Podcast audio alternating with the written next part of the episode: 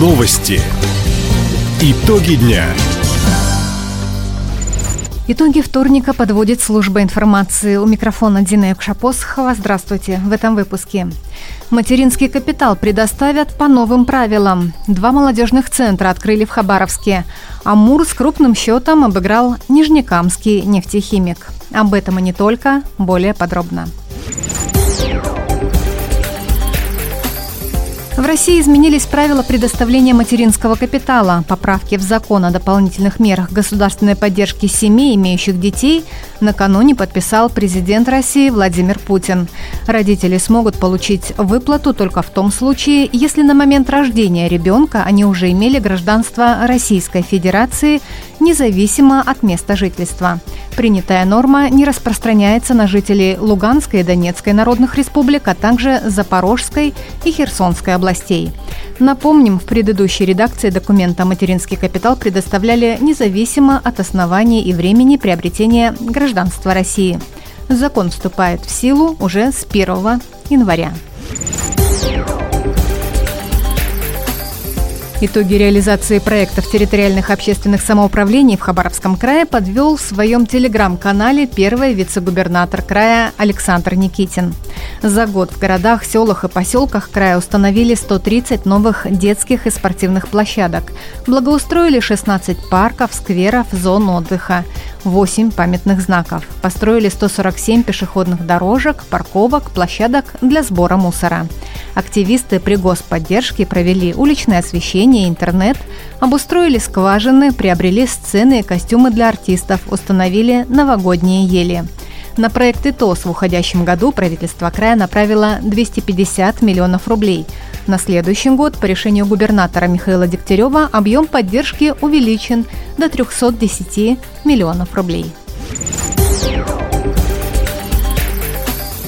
Субсидии на развитие туристической инфраструктуры получат 11 предпринимателей края. В профильном ведомстве подвели итоги конкурса на предоставление господдержки. Средства из казны региона покроют бизнесу до 85% уже понесенных затрат, уточнила министр туризма края Екатерина Пунтус. Предприниматели могут возместить этими средствами свои потраченные уже денежные средства на обустройство номерного фонда, ремонтные работы, на, возможно, приобретение туристического снаряжения, возможно, на отсыпку подъездной дороги, строительство глэмпингов. То есть очень большой спектр того, на что можно потратить деньги, даже вплоть до аудиогидов. В этот раз в отборе приняли участие предприниматели, туристические объекты которых находятся в Хабаровске, Комсомольске, Вяземском, Солнечном, Хабаровском, Бикинском, имени Лазона, Найском, а также в имени Полина Осипенко районах. Всего поступило 23 заявки, победили 11 проектов. Между ними распределят 20 миллионов рублей. Деньги поступят до конца декабря.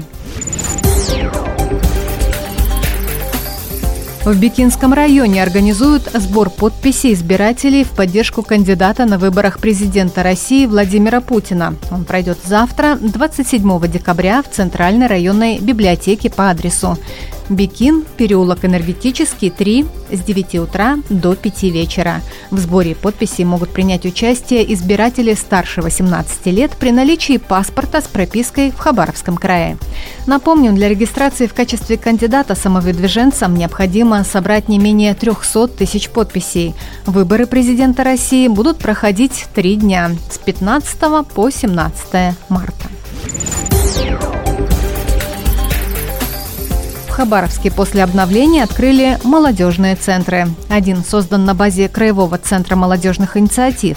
Здесь появились коворкинги, фудкорт, конференц-зал, медиастудия.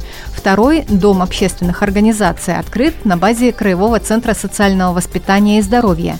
Здесь могут вести свою деятельность молодежные общественные объединения и студенческие организации. О федеральной поддержке на реконструкцию пространств для подростков рассказала в нашем утреннем эфире председатель Комитета по делам молодежи края Амалия Шихалева. Мы получили субсидию Федерального агентства по делам молодежи в размере 103 миллиона рублей. И, соответственно, сумели направить эту субсидию, поддержку такую мощнейшую, на реновацию двух молодежных центров, которые открывают свои двери в городе Хабаровске по адресу Гоголя 21Б и Первомайская 25. Отметим, средства на развитие центров поступили по программе «Регион для молодых» национального проекта «Образование». Хабаровский «Амур» одержал уверенную победу в первой из двух игр с Нижнекамским нефтехимиком. Накануне «Тигры» завершили матч с «Волками» со счетом 4-1. Три шайбы на свой счет записал Владислав Бурулин. Это его первый хет-трик в карьере, отметил главный тренер «Амура» Андрей Мартемьянов. В сегодняшней игре фактически 4 очка разыгрывалось. Что беспокоит, что беспокоит, мало бросков было сегодня совершено, в отличие от предыдущих матчей на, на выезде. Конечно, в этом компоненте прибавлять. Очень много эмоций. Это помешало нам сегодня более организованной игре. А так хотелось бы, конечно, отметить и вратаря нашего, Игоря Бабкова, много сейвов сделал, очень держался в игре. Ну, естественно, Влада Баролина сегодня хэт-трик, первый в карьере, тоже поздравить его с этим. Завтра «Амур» вновь встретится с нефтехимиком на льду Платинум-арены. Заключительный матч в этом году начнется в 19 часов. Таковы итоги вторника. У микрофона была Дина Экшапосхова. Всего доброго и до встречи в эфире. Радио «Восток России». Телефон службы новостей 420282.